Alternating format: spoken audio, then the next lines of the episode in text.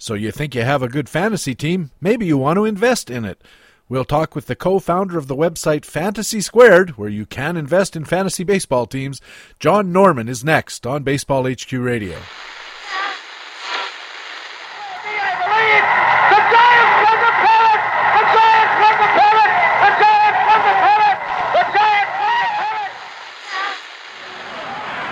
Pitch by Downing. Swinging. There's a drive into left center field. That ball is going to be out of here. It's gone. It's 7:15. There's a new home run champion of all time, and it's Henry Aaron. The fireworks are going. Here's the pitch on the way. A swing and a belt. Left field. Way back. Blue Jays win it.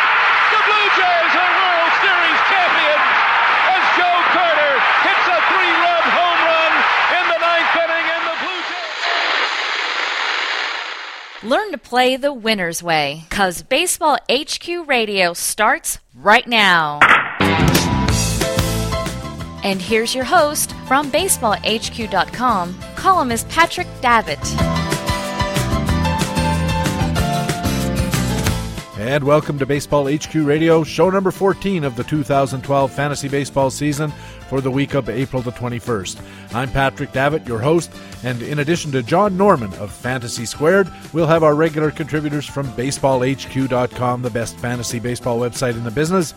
Our National League analyst is Harold Nichols. Our American League analyst is columnist Matt Beagle, also our Market Pulse commentator this week, talking about the importance of not overmanaging your categories. In our regular minor league minute, Rob Gordon looks at Arizona right handed pitching prospect Archie Bradley. And in Master Notes, BaseballHQ.com publisher Ron Shandler takes the week off, so managing editor Ray Murphy comes in to pinch hit and talks about small samples. It's another big show. Thanks for joining us here at Baseball HQ Radio. Hey, what do you say? Prince Fielder helped his fantasy teams this week by stealing a base. We gotta talk some baseball.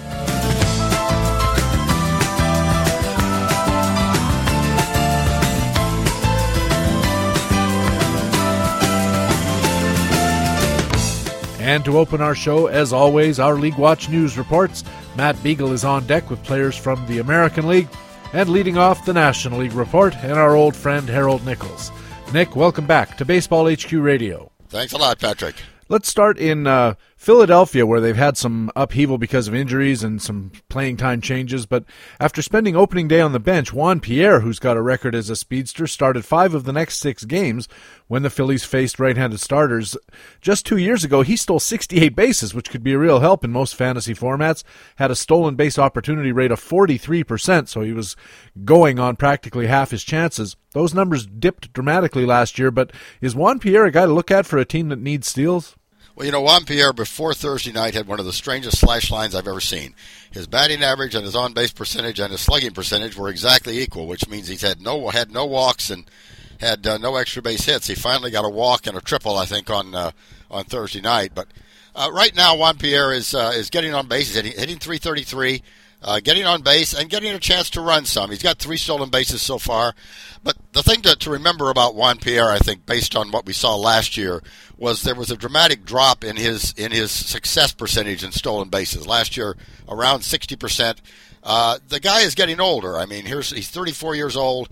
Probably that speed is coming down a little bit. Uh, and at a 60% stolen base rate, uh, he's going to help you some, but they may not keep giving him the green light all season. So, uh, yeah, some help with stolen bases from Juan Pierre, but I'd also be a bit careful about uh, the fact that he's not going to do anything for you in terms of extra base hits and not a thing uh, in terms of on base percentage. Could be, Nick, though, that he could also score you some runs, couldn't he? Well, that's true. He'll score some runs, and if he's uh, hitting toward the top of the lineup, which he certainly is, he makes good contact, so he's going to be on base. He's going to score some runs.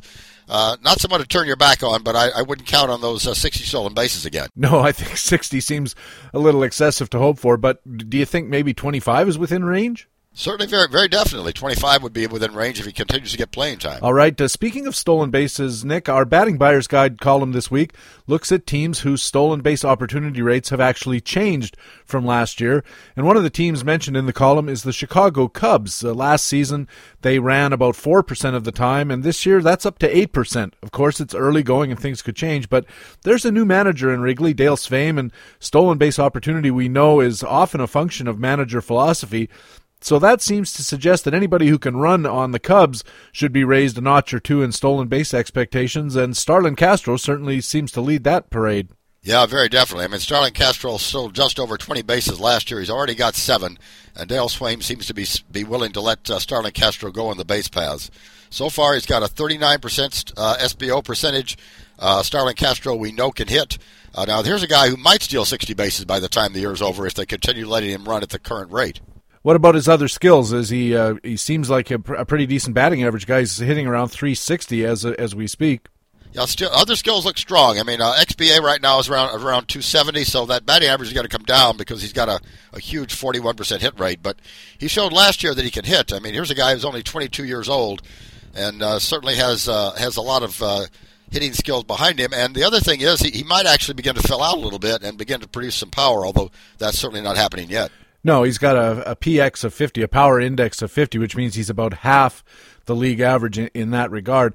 About half his balls are grounders, which sometimes can mess with the uh, expected batting average because a guy who can really run is going to get a few leg hits that the formulas sometimes don't account for.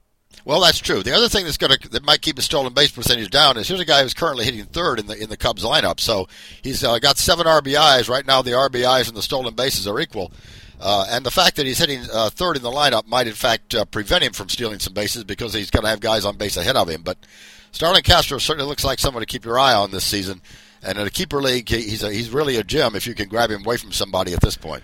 One other thing to like about him from a batting average perspective, Nick, is his contact rate solidly in the mid 80s and is even up close to 90% this year. So, Starlin Castro, should he come available in your league or be mentioned in trade talks, certainly uh, uh somebody to look at. Uh, let's switch over to St. Louis now. Last week, uh, Baseball HQ analyst Jock Thompson suggested we should be keeping an eye on a guy named Matt Carpenter, kind of a first baseman, third baseman, corner type guy. He was playing pretty regularly because Lance Berkman was out of the lineup, David Freese was out of the lineup. Now, uh, we expected that with those players coming back, Carpenter would be either sent back down or be sitting on the bench. But Berkman's on the DL now, so should we be looking even harder at this Carpenter?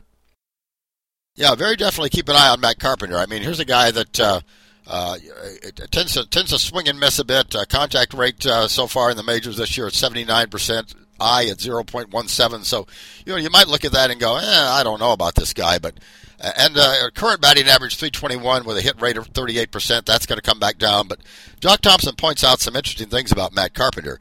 Here's a guy who's uh, a, a, career minor leaguer up to this point in his career, but brings a, a, a considerable, uh, impressive line with him. 300 batting average in the minors, 13% walk rate, 86% contact rate, a 417 on base percentage in the minors. Here's a guy who's shown the ability to get on base. And the other thing that Jock points out is that St. Louis has a real uh, a real success rate in developing these kinds of utility players. Think about Allen Craig, who will be back from the DL uh, certainly at, at, the end of the month, hopefully, and will will probably cut into Carpenter's time a little bit. But also David Freese, who wasn't expected to be too much, and uh, and certainly has turned into a very fine third baseman. So St. Louis has a, uh, a reputation and ability to develop these kinds of uh, these kinds of ball players. So Matt Carpenter is someone to keep an eye on, and over the next couple of weeks, while he's playing regularly at first base, someone you might want to, to get onto a roster. But his first 20 at bats or so, I think he had five or six extra base hits, so he can certainly swing the bat. And sometimes, as a guy gets into that age where he's kind of hitting his physical peak, all he needs is a chance, and sometimes he can really pay off. Yeah, very definitely. And another thing to keep an eye on with Matt Carpenter, he's already got 11 RBIs, and you say, well, he's gotten lucky. That's early in the season. But we had an interesting column earlier in the week that looked at early success rates, and one of the things that, that tended to pan out uh, for guys are a batting average certainly changed a lot. Guys who hit a bunch of home runs tailed off, stolen bases tailed off, but but RBIs, guys who started hot in RBIs, sometimes tended to stay that way uh, as they progressed through the season. And I wonder if that's because the manager sees a guy driving in lots of runs and says, "I'll keep giving him chances to score lots of runs and drive them in." Indeed. Staying in St. Louis, Nick finally talking about pitchers in his early buy low targets column. Uh, BaseballHQ.com starting pitcher analyst Stephen Nickrand mentioned Adam Wainwright of the Cardinals. This is a really good pitcher who was off to a really bad start. After two f- starts, he had 11.42 ERA, a 162 WHIP, and he got rocked again this week. Is Adam Wainwright still worth targeting? Yeah, Adam Wainwright got walked again Thursday night, and uh, you know so now his, his ERA actually came down. It's now 9.88, but he's got three losses.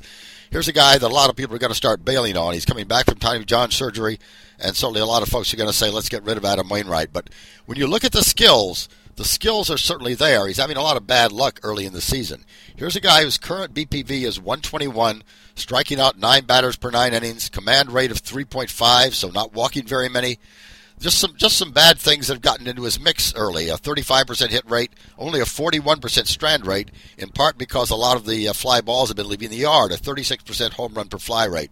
Those things are not going to continue. Adam Wainwright is much too good a pitcher for that. His luck's going to turn around. Uh, current xERA 3.31. Here's a guy who could be really productive in terms of his skills once things settle down a bit and uh, he gets into a groove. So I would say Adam Wainwright is someone to keep keep your eye on. If he gets dropped in a league that you're in, someone to pick up. Uh, if he gets mentioned in trade talks again, I think someone to uh, to see if you can buy low on, as Stephen said.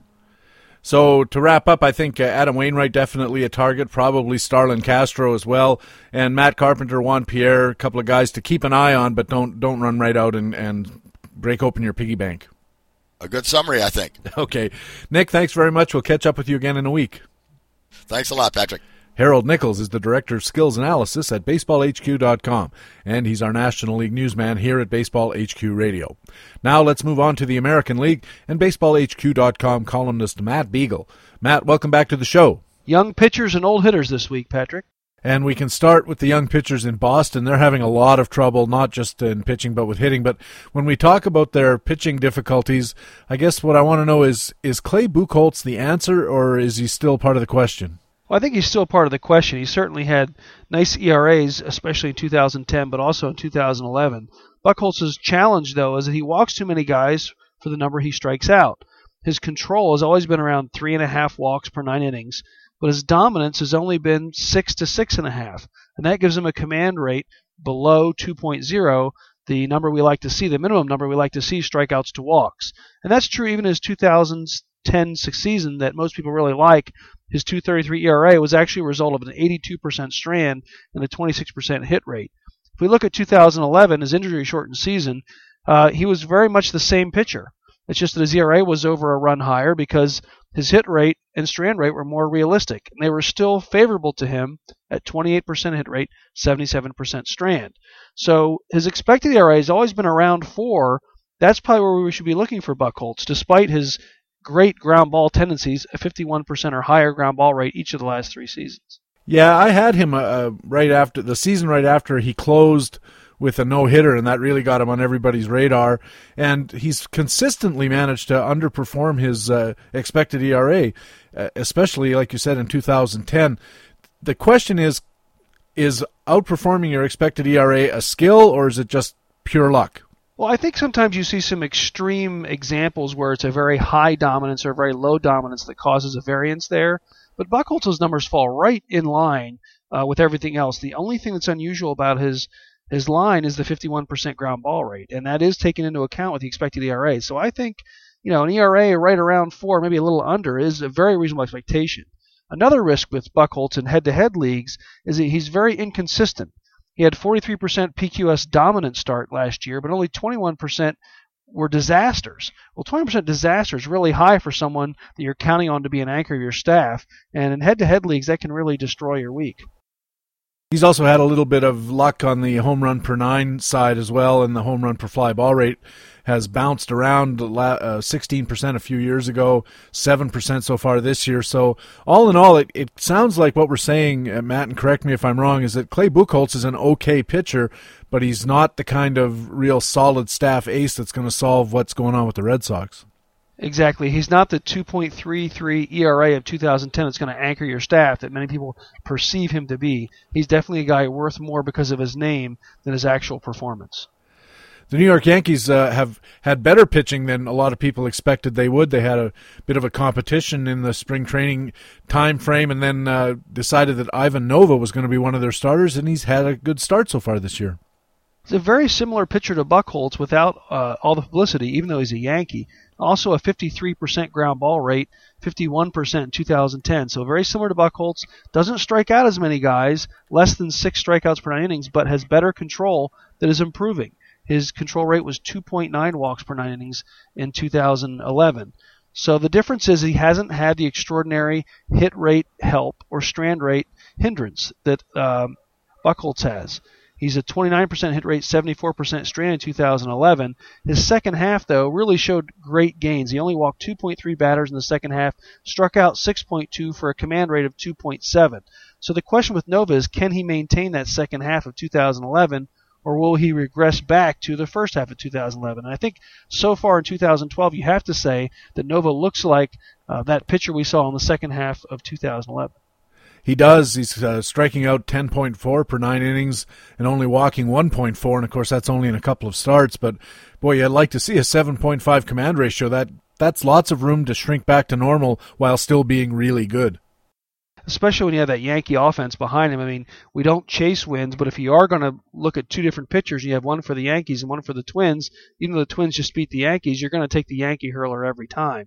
So even though we don't want to chase wins, with all things being equal, you certainly would take a Yankee or Red Sox over a second tier team. And the fact that Nova has that offense and good defense behind him is definitely a plus for his statistics. And we should point out that he might be out there on shallow league waiver wires or free agent pools because a 4.15 ERA to date and a 1.54 WHIP looks really bad. He's been a zero dollar pitcher essentially, despite two wins. But a lot of that is just bad luck. Uh, we mentioned a, a 41% hit rate so far this year. That's going to drive up his walk plus hit ratio, even though he's holding the walks down so well.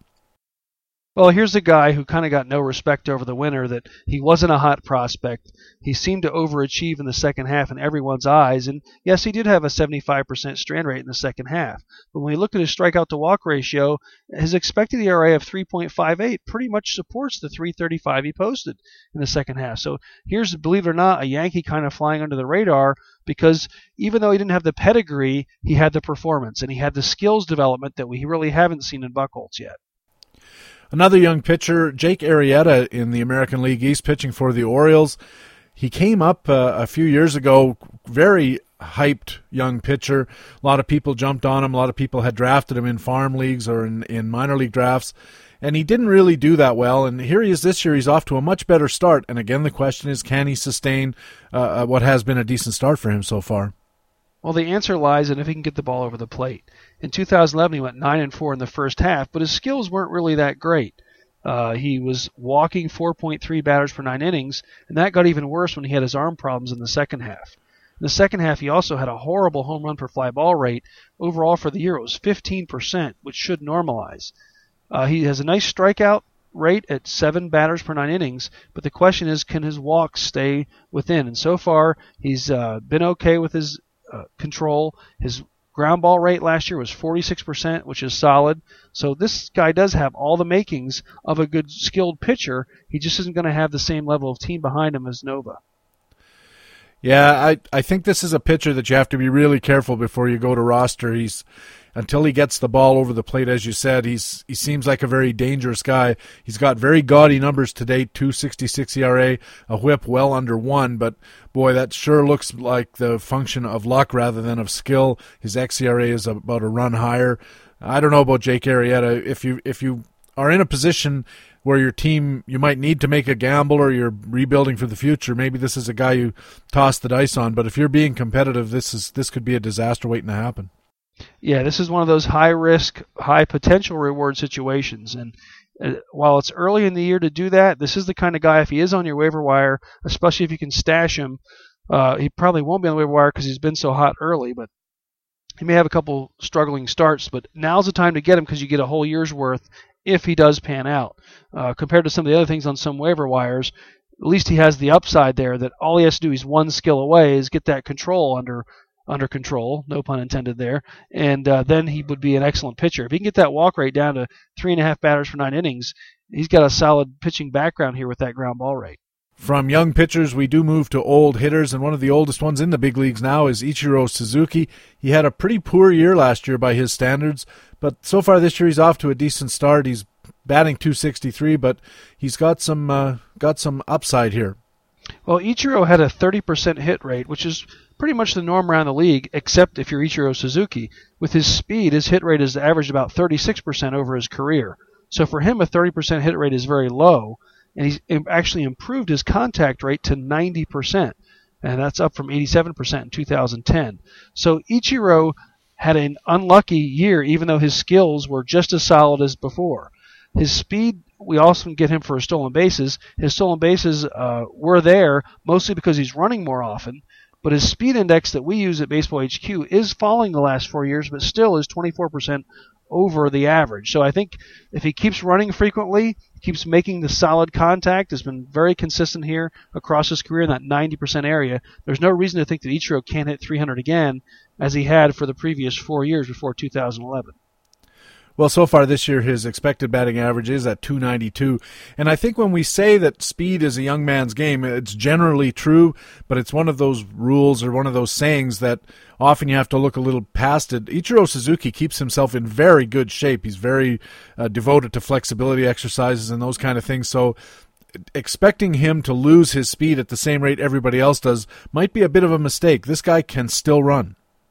He sure can, and, and, like I said, he keeps himself very limber, very astute, very smart ball player that's going to get the most out of his skills. He's got a 60% ground ball rate, for example, in 2011. We don't see that at all from hitters, and certainly not 300 hitters. But he's smart enough to know he's got to put the bat in the ball and use his speed, which is still his best asset. And speaking of speed being his best asset, Coco Crisp in Oakland had to move over to left field to accommodate Yoenis Cespedes. And so far, Crisp is uh, kind of struggling a little bit. His batting average is well under 200. He has no home runs, a couple of bags, but man, he hasn't been much of a player so far this year. Well, in these early sample sizes, we don't know what we're going to get. But Coco Crisp certainly has proven himself as a serviceable major league performer, especially in the stolen base category, at a career high 49 in 2011. He may not reach that point again, but he did have an 88% contact rate in 2011. So we see his batting skills are still solid. It's just his hit rate was only 29%, which is far below his normal average. So we would expect his batting average to rebound. His expected batting average was 278 in 2011. We do see a three-year decline in walk rate, which concerns us a little bit, going from 14% in 2009 all the way down to 7% in 2011. And I think what you see is pitchers now being more willing to challenge him.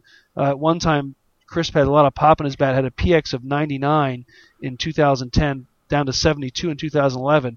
We wouldn't expect his home runs to shoot up again, but I think pitchers are more willing to challenge him now and therefore he's not getting uh, as many free passes, and he's going to have to put the bat in the ball more often.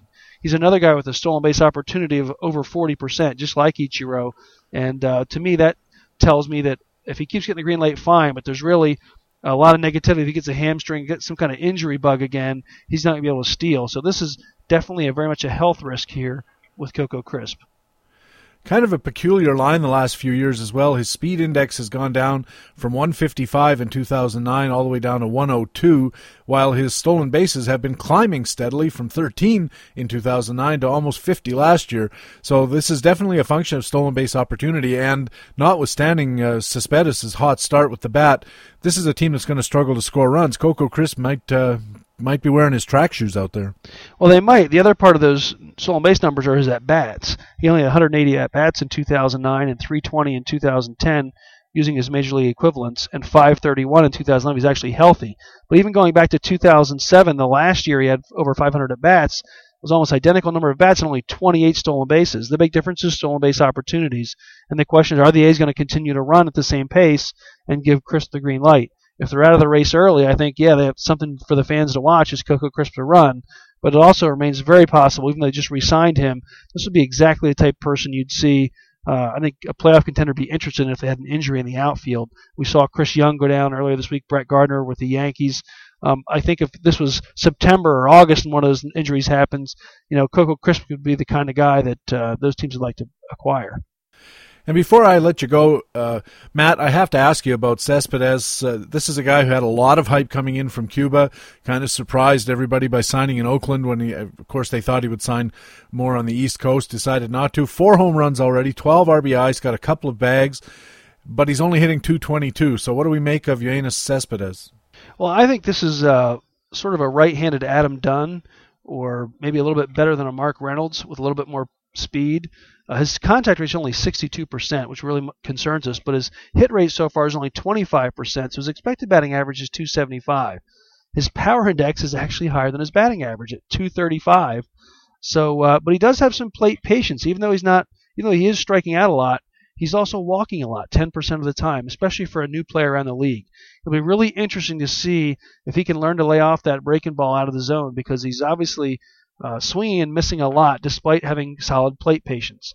And those are kinds of skills that remind me of Adam Dunn just at a younger age and the fact that he hits right handed. Yeah, I think uh, this is still a work in progress. Uh, he's being fooled. There's no doubt about that.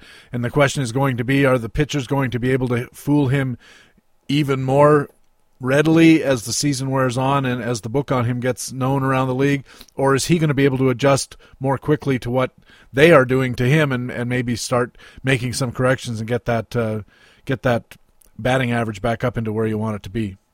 An interesting thing I uh, heard watching him one game was how in Cuba he's used to facing a lot of breaking ball. You have a lot of uh, older pitchers who get by on their guile so they didn't think he'd have a problem adjusting to the breaking pitches in the states, but he may have some trouble with the extremely hard fastballs, the control of that breaking stuff to be able to put the hard slider uh, off the plate, whereas he's seen more of the of the soft tossing junk. So it was really interesting comparison they were making uh, the Oakland the pitchers Oakland will face compared to the pitchers he faced in Cuba.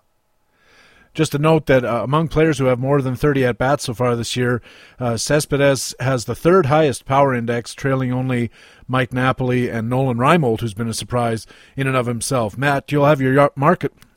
You'll have your market pulse commentary later in the show. What's your topic this week? This week we're going to talk about being careful not to overmanage the categories. Uh, we all know, being veteran roto players, that we, we love to make trades. We love to think about them. We love to analyze our weaknesses and our categories, but we have to be real careful not to overdo it at this stage of the game to be looking at individual categories because injuries and so many things can change it so quickly. All right, Matt, thanks very much for doing this. Catch up with you again in a week's time. Look forward to it, Patrick. Matt Beagle is a columnist at BaseballHQ.com and our American League commentator here at Baseball HQ Radio. Our feature interview with John Norman of Fantasy Squared is next. You're listening to Baseball HQ Radio. He levels the bat a couple of times. Show kicks and he fires. Rose swings. There it! There it! Get out! Get out! All right!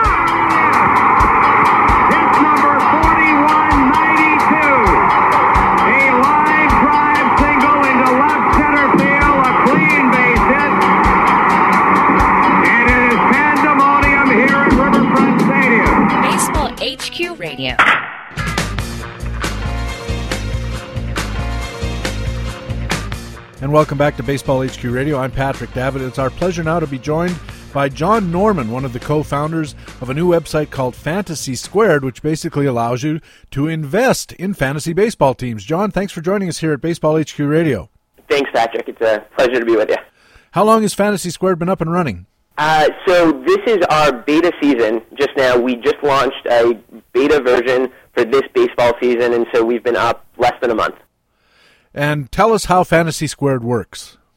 So the basic idea is that Fantasy Squared is designed to be fantasy fantasy baseball. And so the way the game works is it's a market style game where you invest in those teams that you think are likely to win. So you can either be playing for your own private league um, as a complement to your own private fantasy league, or we have an option where you can play alongside with expert leagues. And the idea is at the end of the season, the team that wins will be worth a $100, will, will 100 fake fantasy dollars. And so the person who can most quickly and accurately determine who's going to win, which team's the best, um, and invests more responsibly, will, and, and ends up with the highest portfolio, wins the Fantasy Squared League. Okay, so give us a concrete example using Tout Wars. I met you at the Tout Wars draft in Manhattan. So uh, there's three Tout Wars leagues: National, American, and Mixed. Uh, so s- somebody just bets on one of those teams to win win their league, or how does that work? Exactly. So now each team, each each fantasy baseball team that is in Tout Wars or any other league for that value has a share price, and so now this share price will fluctuate up and down throughout the season as a result of um, as a result of you know what people think of the team and how much people buy or sell of that team. At the end of the season, the tout team that actually wins the tout league will be worth $100, and so the tout team, all the other tout teams will go to zero, right? And so the, this sort of drives the so this is the basis on which you're investing. And so what this means is that over the course of the season, each tout team will now have a corresponding price which should correspond to the likelihood that team has of winning the league for the season. And so this does two things. For the, um, it essentially gives each tout team, you know, kind of a clout score, if you will, that lets every owner know at every time what the market thinks of its team, and these prices will fluctuate in response to, you know, how well the team's doing, if it makes any trades um, that, you know, improve its teams, whatever, if it moves up or down in the standings right? So essentially it serves as a clout score in that regard. And then from the gameplay point of view, by trading, you know, it rewards those fantasy players who have more insight or sort of know more about fantasy sports, if you will. So the quicker I can identify that Ubaldo Jimenez, for example, is going to be a great player this year and carry Team Davitt to victory, the more the earlier I invest in in your team, if your team then goes on to win, you know, I will I will do better in the corresponding fantasy squared league. But it isn't necessarily just getting in early; it's getting in at the right time, depending on what the market says. So if if my team is terrible in the early going, and a bunch of people uh, don't want to invest in it, that might be the time to buy in. And then as the price fluctuates, I may go up over fifty or down under thirty. You just want to get in at the bottom of a team that's going to do well at the end, right? Exactly. So it's really about sort of having better fantasy judgment if you will, than the rest of your league mates or the rest of your fantasy squared league mates. So you, if if everyone else thinks your team isn't so hot or is is too hot, it's sort of recognizing that sort of true level of value and being able to sort of capitalize on sort of your more accurate forecast, if you will. And also, you know, with with for so this the game works the exact same way for private leagues if you're doing this alongside your own individual league. Um, for expert leagues this season, we also have the added feature that we're going to add in, um, where you can also buy and sell on the results of trades. So anytime there's a trade um, between any of the two experts, you can sort of buy or sell which team you think got the better end of that trade. So essentially, the whole idea behind it here is that you know if you think of fantasy sports as a game of information, right, in a game of judgment, and how frustrating it is sometimes, at least for me, I know when you know, let's say you're in a snake draft and there's a player you want or you think you know was overvalued and he went too high in the draft. You don't really get to use that knowledge. You might have like a meaningful, actionable thesis that this player went too high, but you can't really sort of utilize that. Or when two other teams in your league make a trade, and one of the teams completely rips off the other owner. You you know that as a fantasy. You might say, "Aha! I know this. I, if only there was some way I could benefit from that knowledge." Well, so the idea here is that with Fantasy Squared, now you can. Now it sort of gives you the opportunity to trade and use that, use your sort of fantasy judgment, you know, in response to all of these league happenings. Right. So just so I'm clear, when when I go into to the Fantasy Squared website and I log on to the um, Tout Wars American League and I want to buy shares in my team, in in a team, they're going to be priced somewhere between zero and a hundred because a hundred is what the payout price is and so I'm going to buy uh, Ron Shandler's team, and it might cost me 55 bucks because the market seems to think he's slightly more likely to win. But I'm buying these shares off of other players. I'm not buying them off of uh, Fantasy Squared, or am I? The the prices are the, it doesn't correspond to real money, but you get 300,000 fake dollars to invest for your portfolio over the course of the season, and then you actually are buying these shares from the bank. So the idea here is we didn't want players to be handicapped by any liquidity issues.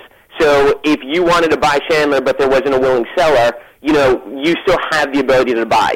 So basically you can buy or sell anytime essentially from the bank. And in so doing, that will move the price up or down. But essentially it allows anyone to buy or sell any team they want at any time. Who sets the bank price? Initial, the way the prices start, they initially just start out as, so if there are 10 teams in the league, um, let's say, all the teams would initially just start out at ten dollars, right? So each team is just given an initial chance, um, an equal chance of winning, and then the more in in response to being bought or sold, the prices move up or down.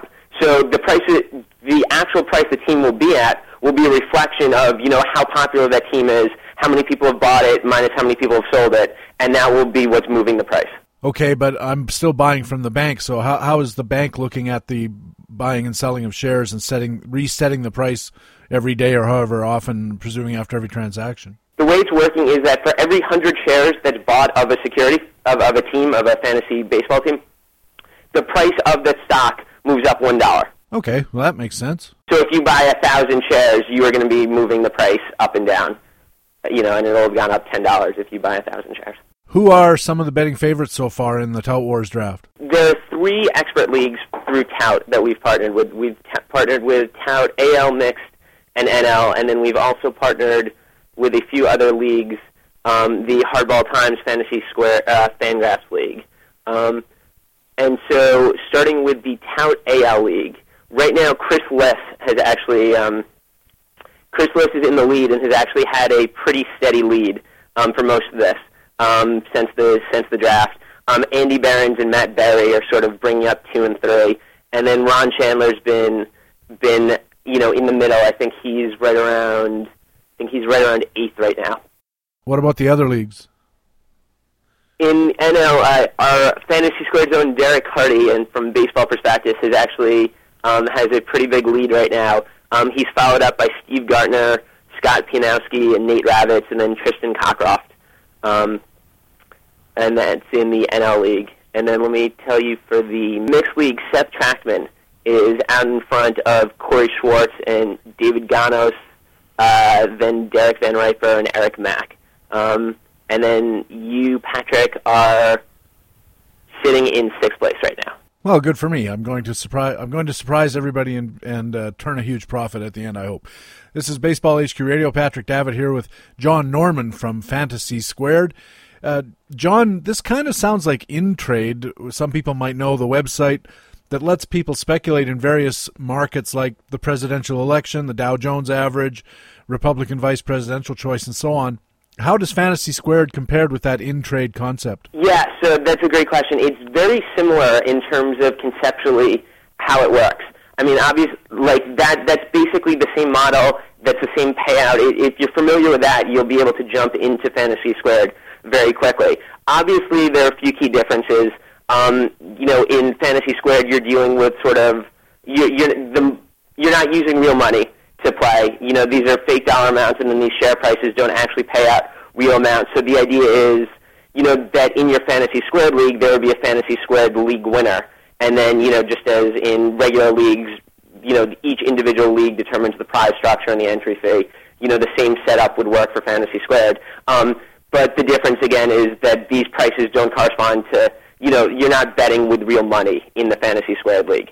Um, and then the other the other big difference, obviously, is when you use InTrade. Um, you know, I, I, I for one hope for the day when you know I can be going on to InTrade and betting on you know my team things about you know yourself. But the idea here is obviously you get to sort of bet on your own personalized team, right? Your own personalized league.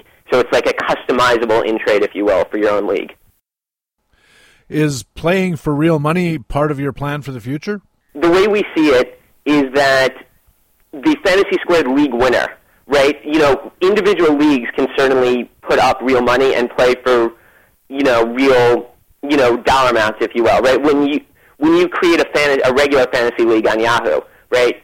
You know, the amount that you know winning your private league is worth is you know up to the league participants, right? You know, Yahoo just tells you who won the fantasy league, and then based on you know the individual league and based on what everyone decides is a reasonable entry fee and how they want to structure the payouts, you know they give out prizes as such. We would see a sort of analogous league structure system. So Fantasy Squared will just uh, tell you sort of who won your Fantasy Squared league, and then to the extent that you know as a league you want to have a hundred dollar entry fee, a five dollar entry fee, or whatever, you know that that's up to the individual leagues. You know, obviously with these expert leagues, one of the things we're going to be excited about and looking forward to going forward would be the idea of attaching sort of prizes to these expert leagues, where it's not just your own individual fantasy league that you're playing fantasy squared with, but so the idea is that the winner of the tout AL fantasy squared league, you know, ha- attaching some prize to that. Um, and so as we move forward past our beta season, that's you know something we're going to be very excited to start doing. You mentioned earlier that uh, owners can set up uh, private home leagues as part of the Fantasy Squared structure. How do they do that? Exactly. So if you go to fantasysquared.com, you then request an invite. Um, this is changing very shortly. Um, for the time being, though, you still have to request an invite, and then the system will get back to you, and then very shortly. And then you come back to the site, enter in the, your invite code, and you can create a league. And so essentially, what you do is it's a very simple interface. Um, you come into the site and you you enter in the team names of all of the teams in your league that people will be trading on, and you enter in the email addresses of all of your league mates who it belongs to, and the system will send out you know an email with a created fantasy squared league that has you know all of the teams in your league, you know set with an even price, and you know as you're ready, you you can either control it. Um, you can say start. You know, you have the ability to start the season whenever you want, or it can just begin for you um, and you can begin and start trading on your own private league very easily. Correct me if I'm wrong, but it sounds like if uh, I set up a, a, fantasy squared league based on the Regina Rotisserie Baseball League in Saskatchewan in Western Canada, people who aren't in that league can't then use our league as the basis for a speculative market. I mean, certainly you could if you wanted to sort of invite other people. You you would have that right. But for for most of us who just play in a private league, and the idea is that only the people in the league would sort of care about the results of the league that intensely. What you would just presumably invite all of your other league participants to join this Fantasy Squared League. Um, if you felt the need for security, you could attach just a password so that no one else could see what was going on. And then you, you guys in your private league would all of a sudden have a corresponding Fantasy Squared League for, for your league with prices, and you know you could start trading right off that. Do you guys uh, anticipate extending Fantasy Squared into fantasy football, which is the holy grail of all fantasy sports? Yes, absolutely. Um, so this this baseball season is sort of our you know has been our, our beta version while we're still um, we're still sort of expanding our partnerships and refining it and everything. But yes, we think Fantasy Squared is equally applicable to you know any fantasy sport for that matter. I mean, one of the things that's been surprising to me actually is so when we first started thinking about the idea, the idea, you know, in our head, you know, what was really exciting about it was this idea of information and this idea that, you know, isn't it frustrating when I have fantasy baseball insights that I can't actually put to use in my own regular fantasy league? And so giving people an outlet to sort of show off, you know, their knowledge and, you know, with expert leagues to show off that they know as much as the, as the experts, right?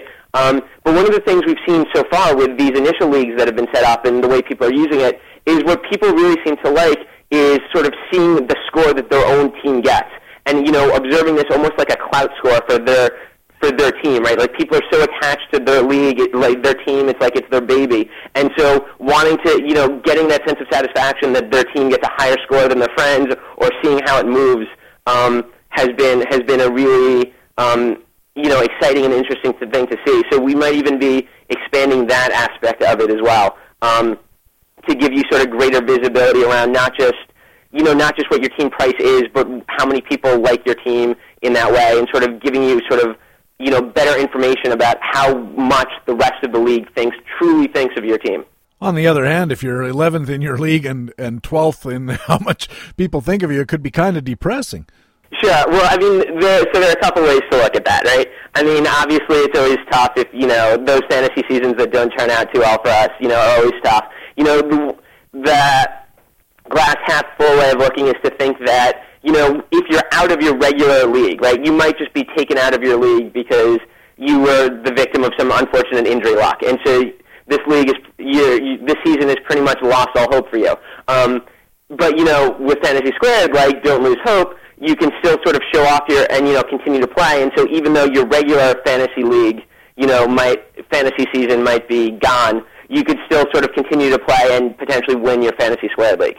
And so there's that aspect. And so another way, you know, in in some private leagues we've talked to, some of the people, you know, one of the things they one of the things they complain about sometimes is, you know, that point, you know, in baseball, you know, after the All-Star break when it's pretty clear that some teams are out of it, and you know some owners start paying less and less attention, and it becomes harder to trade and whatever. And so you know one of the aspects here that's nice is this is sort of an added reason to keep, for owners to pay attention and stay involved all season long and sort of enhance sort of league integrity, if you will.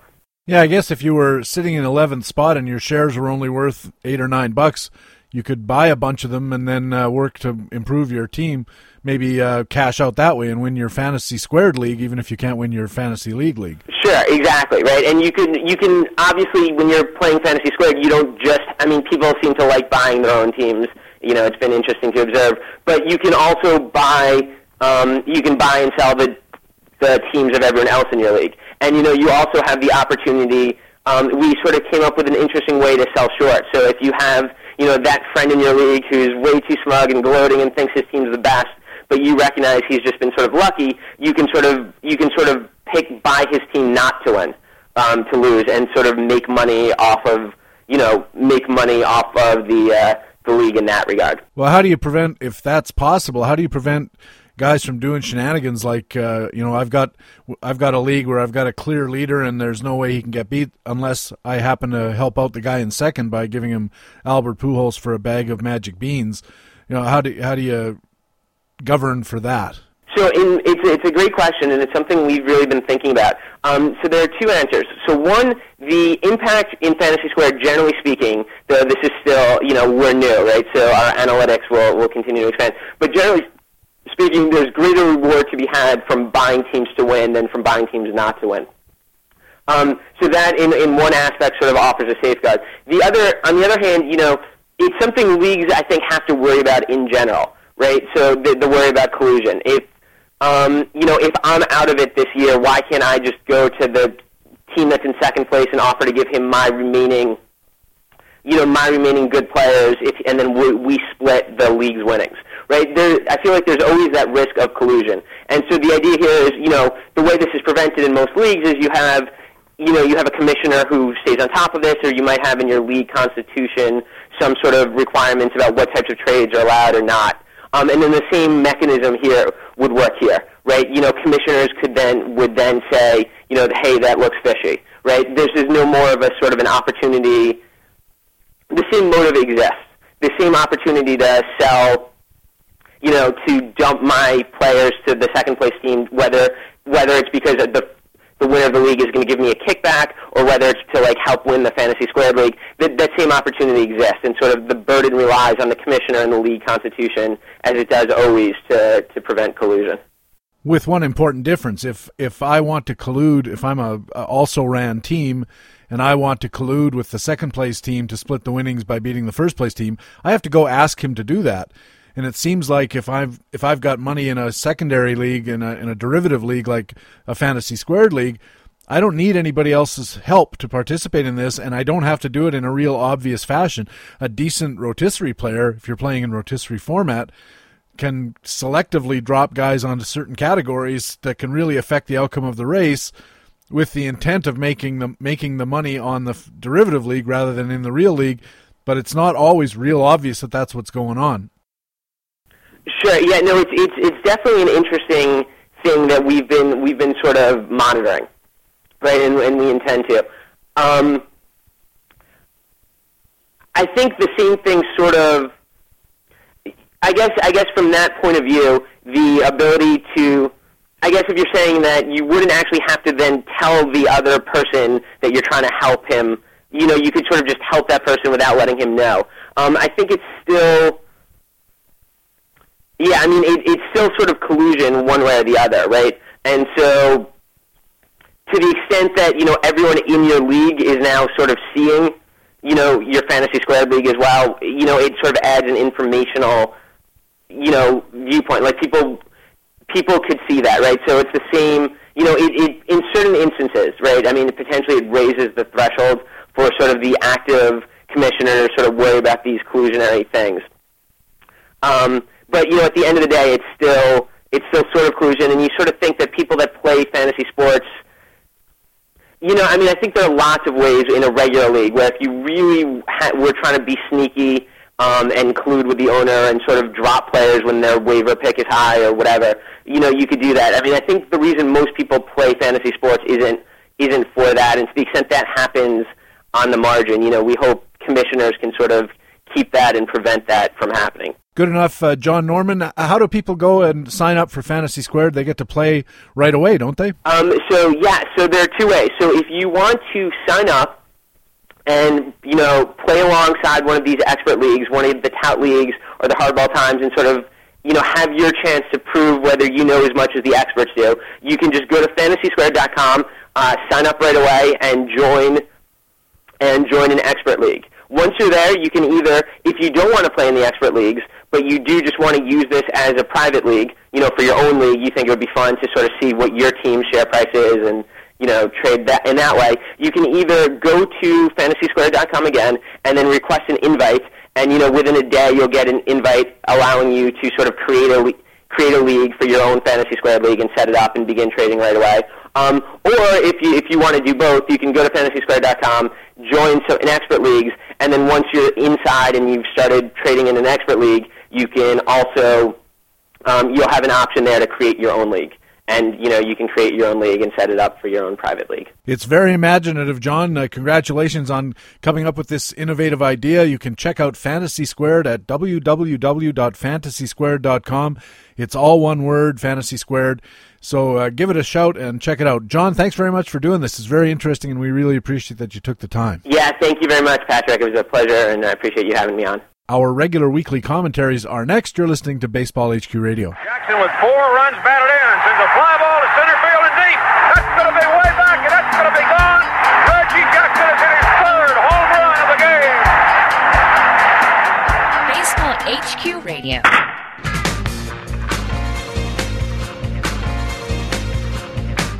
And welcome back to Baseball HQ Radio. I'm Patrick Davitt. Time now for our regular weekly commentaries. We have Matt Beagle on deck with his market pulse. Managing editor Ray Murphy pinch hitting for BaseballHQ.com publisher Ron Shandler in the hole with master notes and leading off the minor league minute. And BaseballHQ.com minor league expert Rob Gordon talking about Arizona right-handed pitching prospect Archie Bradley. The Arizona Diamondbacks have acquired some of the best pitching prospects in baseball over the last several years, but perhaps none of them has more upside than Archie Bradley. Bradley was the seventh overall pick in the 2011 draft after dominating at Broken Arrow High School in Oklahoma. While Bradley is just 19 years old, he already features a plus 92 to 98 mile an hour fastball that tops out at 101 miles an hour. He complements the heater with an above average power curveball and also has the makings of at least an average changeup.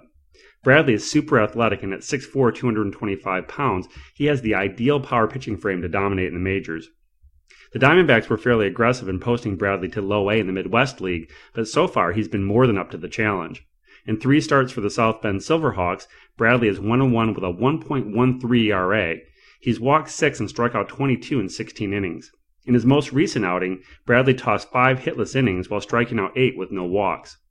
Bradley will likely spend at least a couple months at low A, but he could be promoted to high A before the All Star break.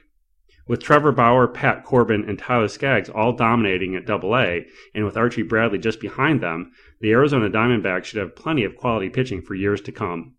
For Baseball HQ Radio, this is Baseball HQ minor league analyst Rob Gordon. Comprehensive coverage of the minor leagues is just another way BaseballHQ.com subscribers get the winner's edge. All season long, Rob Gordon and Jeremy Deloney have reports and updates on the top prospects, organization moves, daily call ups reports, and everything else you need to keep tabs on the rising stars of baseball. Jeremy's call up reports this week have looked at Arizona outfielder A.J. Pollock, Boston right hander Junichi Tazawa, and others.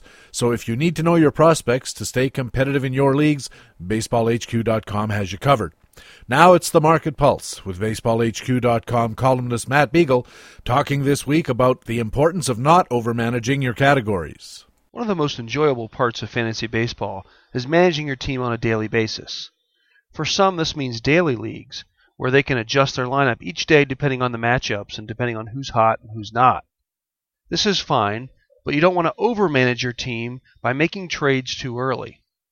That looks something like this. With a couple weeks of stats in the blocks, you might say, I really need stolen bases, and go out and make a deal for stolen bases, trading a good power hitter or another good part of your core roster, over managing before categories matter we're so early in the season that categories won't be that important till midway through the season when you can see how your players really stack up.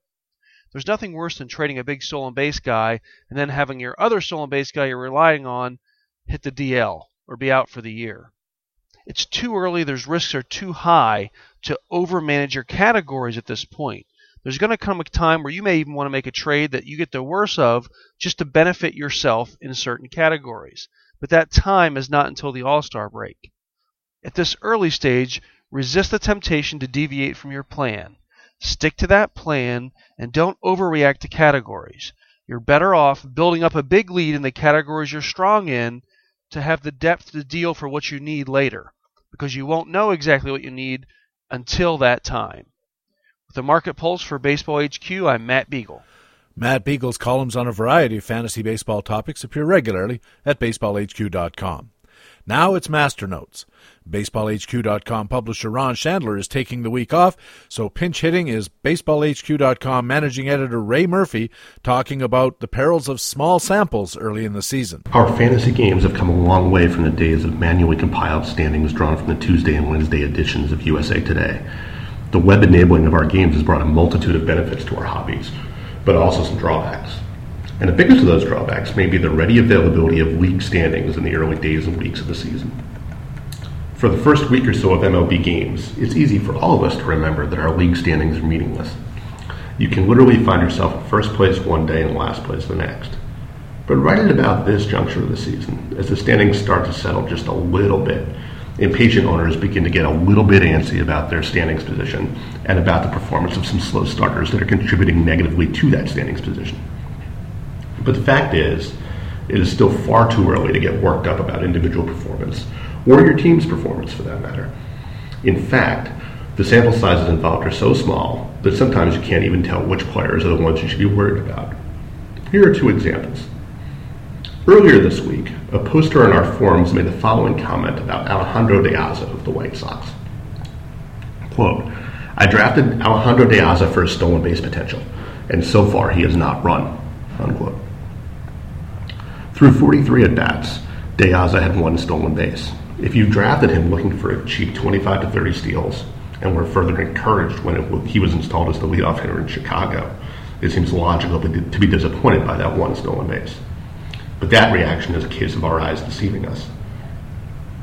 One metric we use at baseballhq.com to study speedsters is stolen base opportunity percentage.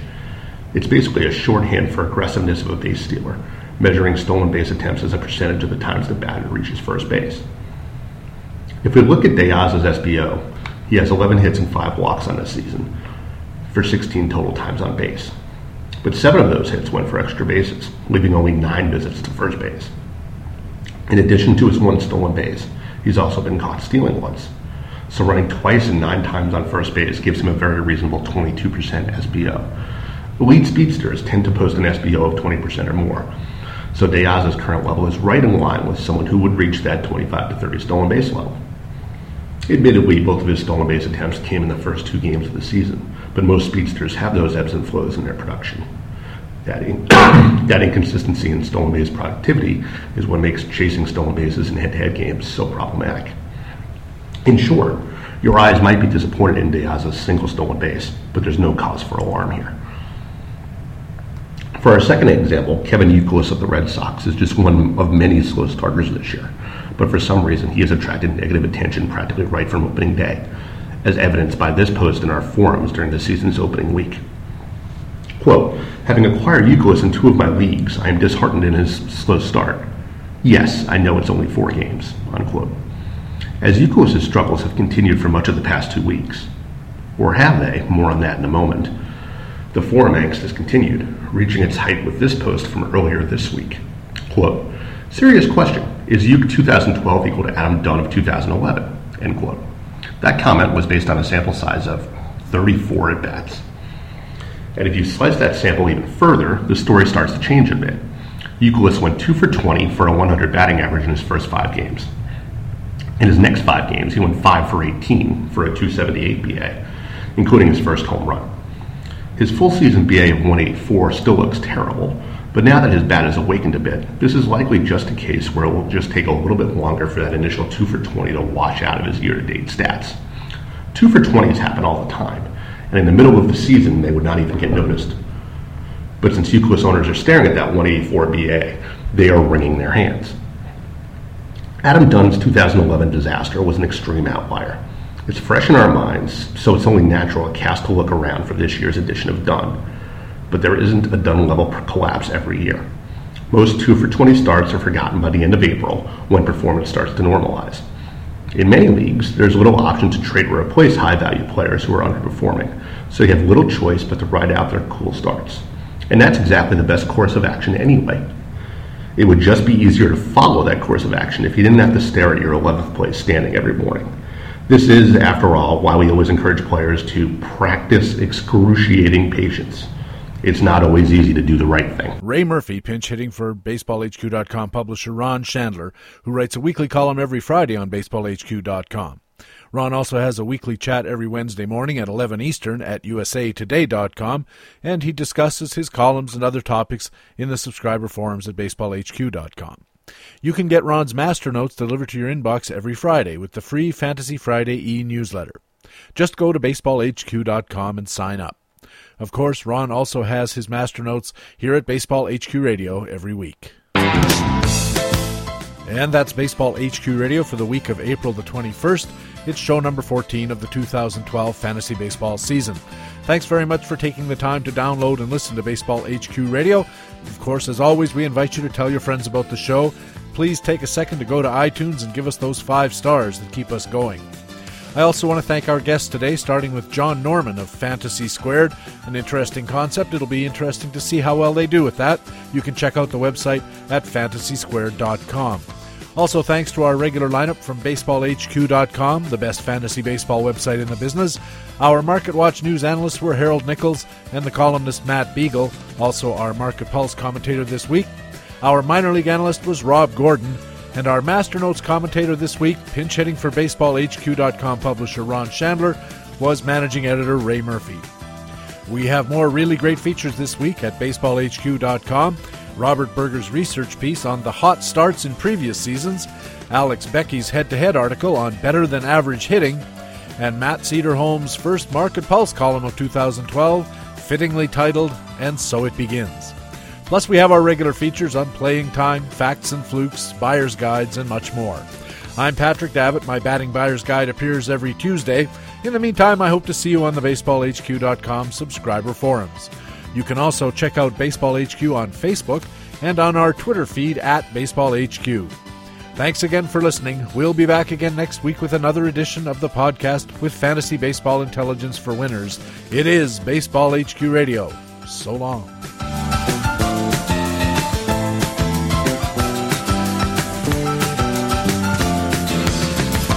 Baseball HQ Radio is available as a free podcast through iTunes and other podcast aggregators or directly from baseballhq.com slash radio, where we have a complete archive of past editions as well. Baseball HQ Radio is a production of Fantasy Sports Ventures. The opinions expressed on this program are those of the individuals speaking and not necessarily those of Fantasy Sports Ventures. The program is produced and edited by Patrick Davitt.